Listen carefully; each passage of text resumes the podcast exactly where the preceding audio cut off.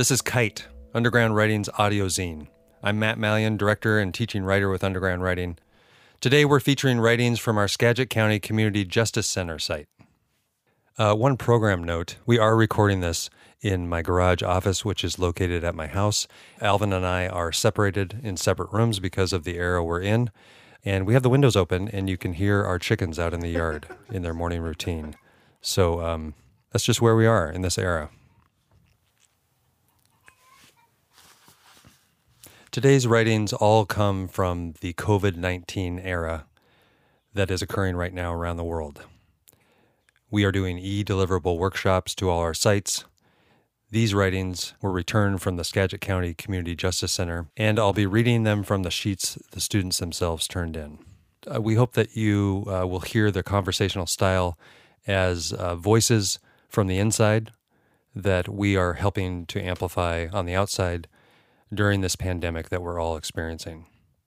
So enjoy.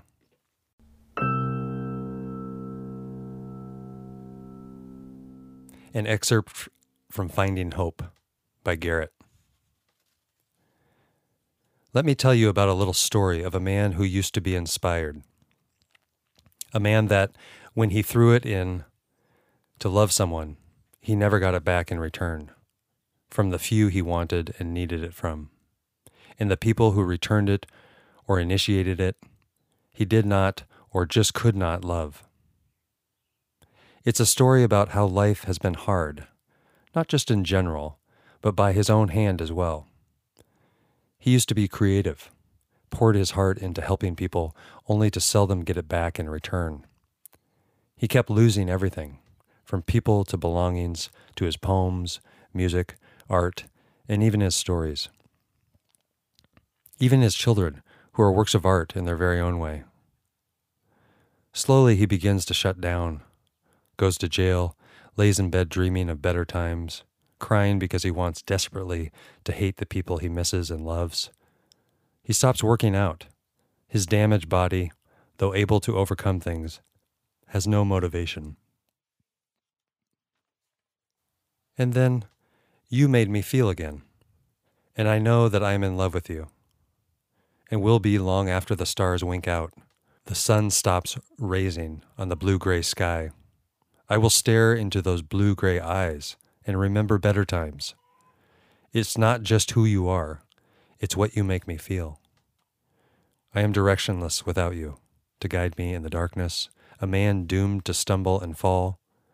But as long as I have you, I don't just have direction, I have hope. I look at you, and there's so much to say, but in one word, you inspire me.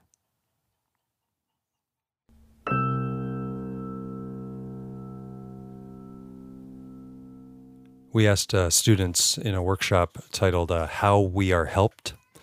Uh, we asked them, as a way to begin your writing today, list three things you've seen someone do to help another person out, or something you've done to help, or how someone's helped you. And so these are three things. These are written by C. Many people are out of a job right now, so not everybody has a lot of money. Even so, my friends on the outs have sent me phone money so I can stay in touch with them, and my family has sent me food packages. I am very thankful to these people for doing something. They don't have to, and I appreciate it because I can't work now and support myself. I just have to wait. To my friends and family, thank you, and I love you guys. I hope to see you again soon. I have also seen people give food to others who don't have any here in the hole.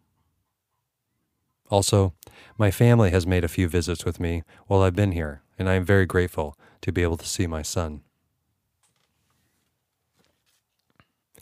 This is from a workshop we called Hope is the Thing with Feathers, which comes from an Emily Dickinson poem. And this student wrote, kind of, he didn't call it this, but this is sort of seven aphorisms. The student's name is Michael. The future and the past do not exist. There's only ever the moment. Be grateful for it. It's all we ever have.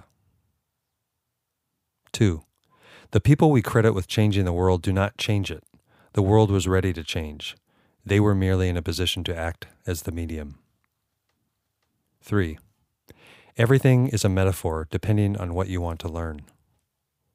4. Nothing is better to acquire than the desire to acquire wisdom. 5. Reality is created by the experience of it. 6.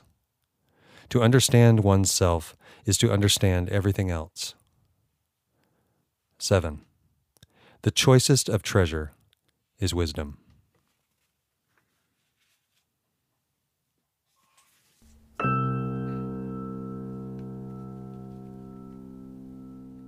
This poem was written by uh, Kyle in response to a workshop we titled The World Has Need of You. And the poem's title is I Need You to Unlock Heaven's Door. I was walking through the city streets, another day stuck on repeat. Selfish people remain the same, the world's projector stuck on replay. I asked a rich man for some bread. He peeled off in his sports car to stay ahead. Ahead of what? He believes to stay ahead in life. But he's actually dead. He's way behind. So I walked over to a beggar broke and poor, and asked him this I need you to unlock heaven's door.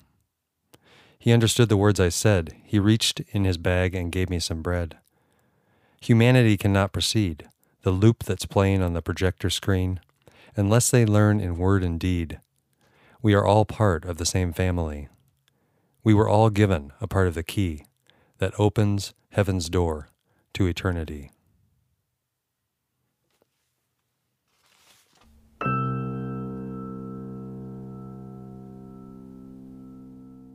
This also came from the same workshop, The World Has Need of You, and this is by Leland. Being locked up, I feel dead to the world, but feel so much alive.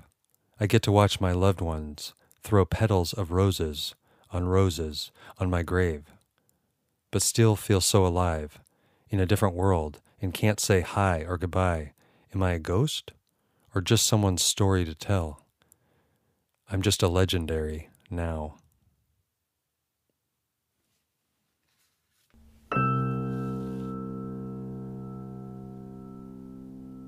This poem is by Joshua, and it's after a poem by Langston Hughes called Fulfillment. Fulfillment of Last Laugh by Joshua. Swim and splash, sand and sun, rock and ropes, swimmers and floats, hooks and reels, home cooked meals, circle of life by day or by moonlight.